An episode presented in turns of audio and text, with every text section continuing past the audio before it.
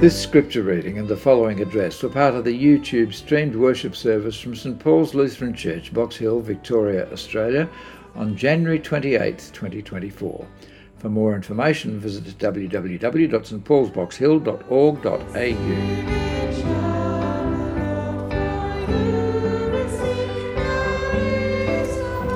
Holy Gospel according to Mark, chapter 1.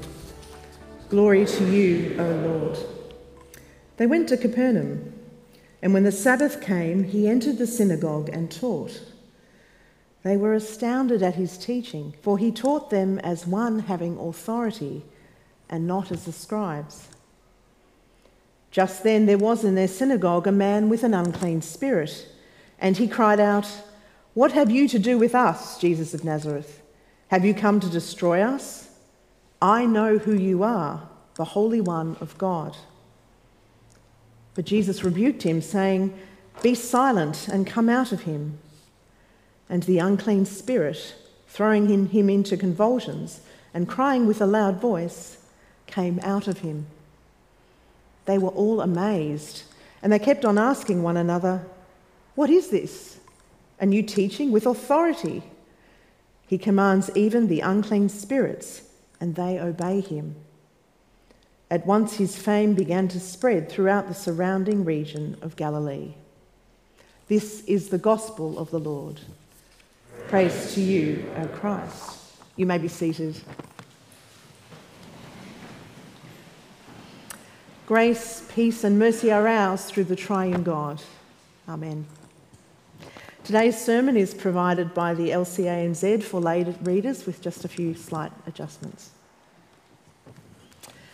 The setting for today's gospel is Capernaum, which in ancient times was a significant settlement of about 1,500 people. Capernaum was a thriving fishing village on the shores of the Sea of Galilee. It's the hometown of the apostles Peter, James, Andrew, and John, whom Jesus called to follow him as his disciples, and we heard about them last week. Importantly, today's text is set on a Saturday, the day of the Sabbath, the day in the week that God had commanded Israel to rest, to rest by coming into his presence to receive his divine favour. Mark tells us that as soon as the Sabbath came, Jesus entered the synagogue and was teaching them. The picture we have is of utter silence, of being able to hear a pin drop because all mouths are closed. Every eye is fixed on Jesus, every ear straining towards his words. All are amazed at Jesus' teaching because he teaches as one having authority, not like the scribes, Mark tells us. So, what does it mean that they were amazed at his teaching, for he was teaching them as one having authority and not as the scribes? Well, the scribes were like the theologians of the day. They were a part of the Sanhedrin, which was the ruling council of Israel, and they had authority, but not authority like Jesus. Speakers giving an address on what we know as the Old Testament would introduce their sermon with, Thus says the Lord, when proclaiming a message that came from the prophets. Or if they were giving an address on the first five books of the Bible, the Torah, they would say, Moses says. But Jesus is different. He doesn't appeal to other scriptural authority, but he claims divine authority for himself. For example, in his Sermon on the Mount in Matthew 5, Jesus says, You have heard it said, but I tell you. In Matthew 8, he says, I say to you, many will come from the east and the west and will take their places at the feast with Abraham. And in Mark 5, he says, Little girl, I say to you, get up. And immediately the girl who had died stood up and walked around. Jesus teaches as one having authority, Mark says, not as the scribes. And this is seen clearly in the episode that takes place next in our gospel reading. Evil manifests in a man with an unclean spirit who shouts out, What do you want with us, Jesus of Nazareth? Have you come to destroy us? I know who you are, the Holy One of God. Imagine that. Jesus' audience is still silent, but now for different reasons. They're stunned. Imagine their shock and their fear. Imagine if it happened here. On the one hand, this is a terrible disruption. Jesus is in the synagogue preaching, and the unclean spirit cries out and stops his address in its tracks. Yet, on the other hand, God has allowed this to happen for his purposes. This unclean spirit is being used for God's purposes. For unwittingly, there in the synagogue, which is the place for proclaiming divine truth, this unclean spirit has just proclaimed the true identity of Jesus. The demon has acknowledged that Jesus is truly human.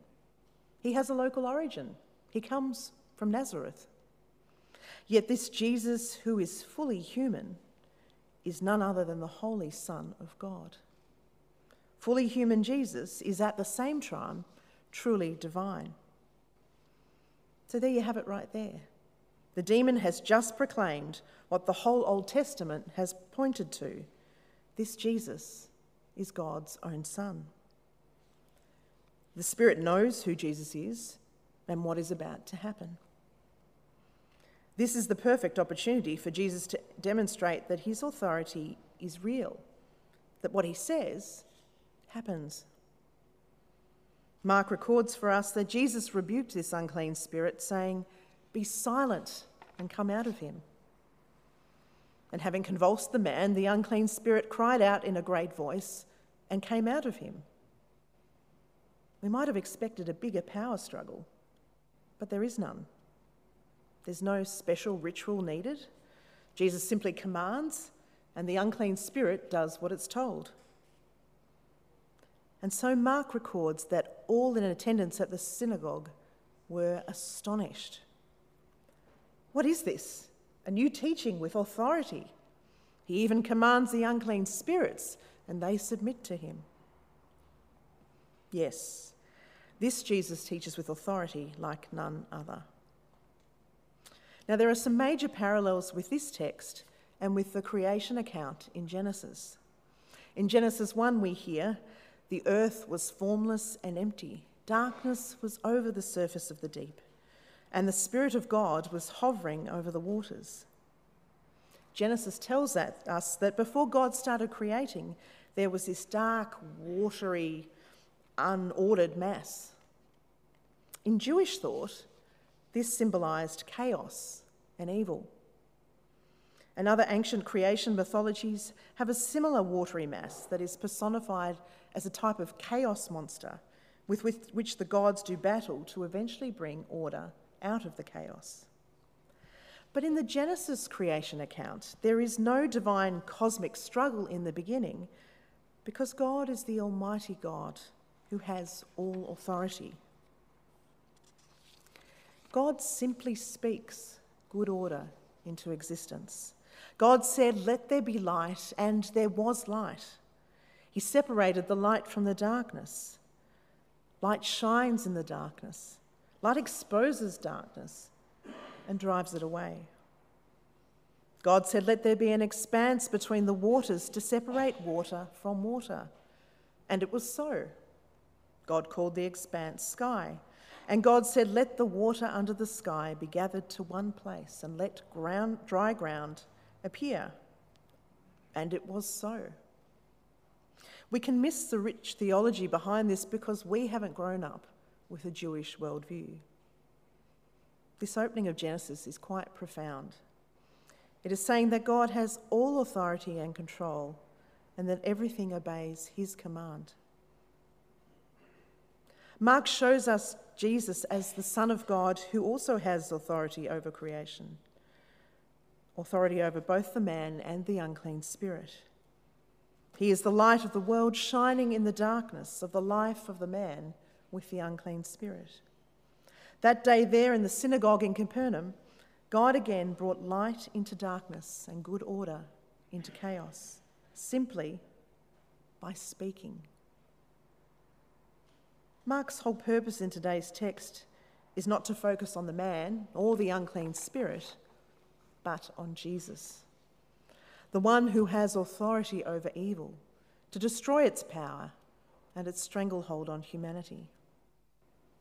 Throughout his ministry on earth, Jesus showed his authority time and time again over evil by freeing those who were bound in the kingdom of darkness.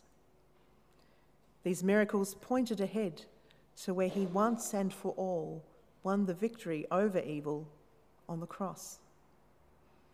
He descended into hell to preach to the spirits his victory.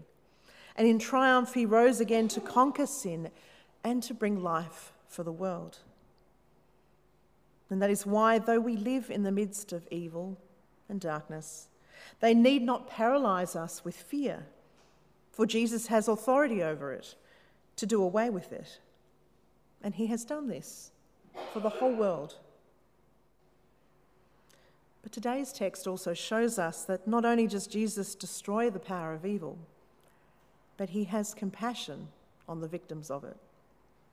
He uses his authority not for himself, but for the sake of others, to bless and to serve. He is the one who rescues, who unbinds, who makes whole, who gives hope of new beginnings, as he did for the man possessed with the unclean spirit. He freed him from the dark bondage in which he was trapped, just as he has freed us from our bondage to the kingdom of darkness and brought us into his kingdom of light. Jesus continues to defeat evil for us every Sunday by forgiving our sin, by speaking his words of life to us by purifying us with his body and blood. Just he, as he was in the Capernaum synagogue, Jesus is truly present here, preaching and teaching his authoritative word. What he says happens. He declares grace to us through the absolution. He speaks to us in the readings. He proclaims his mighty promises to us. He leads us in prayer to his Father with the prayer he teaches his disciples to pray. He blesses us as we return to our homes. Every Sunday, he is present, reaching out in compassion and in grace. We have been freed by our loving Lord to live in freedom, to serve God and one another in freedom. We've been freed to ask the same question that's asked in our text what do you want with us, Jesus of Nazareth? The difference is we need not ask it in fear and trembling or out of compulsion, but joyfully in response to the lavish love of God. What do you want with us, Jesus of Nazareth? How would you have us show compassion today? What do you want with us, Jesus of Nazareth?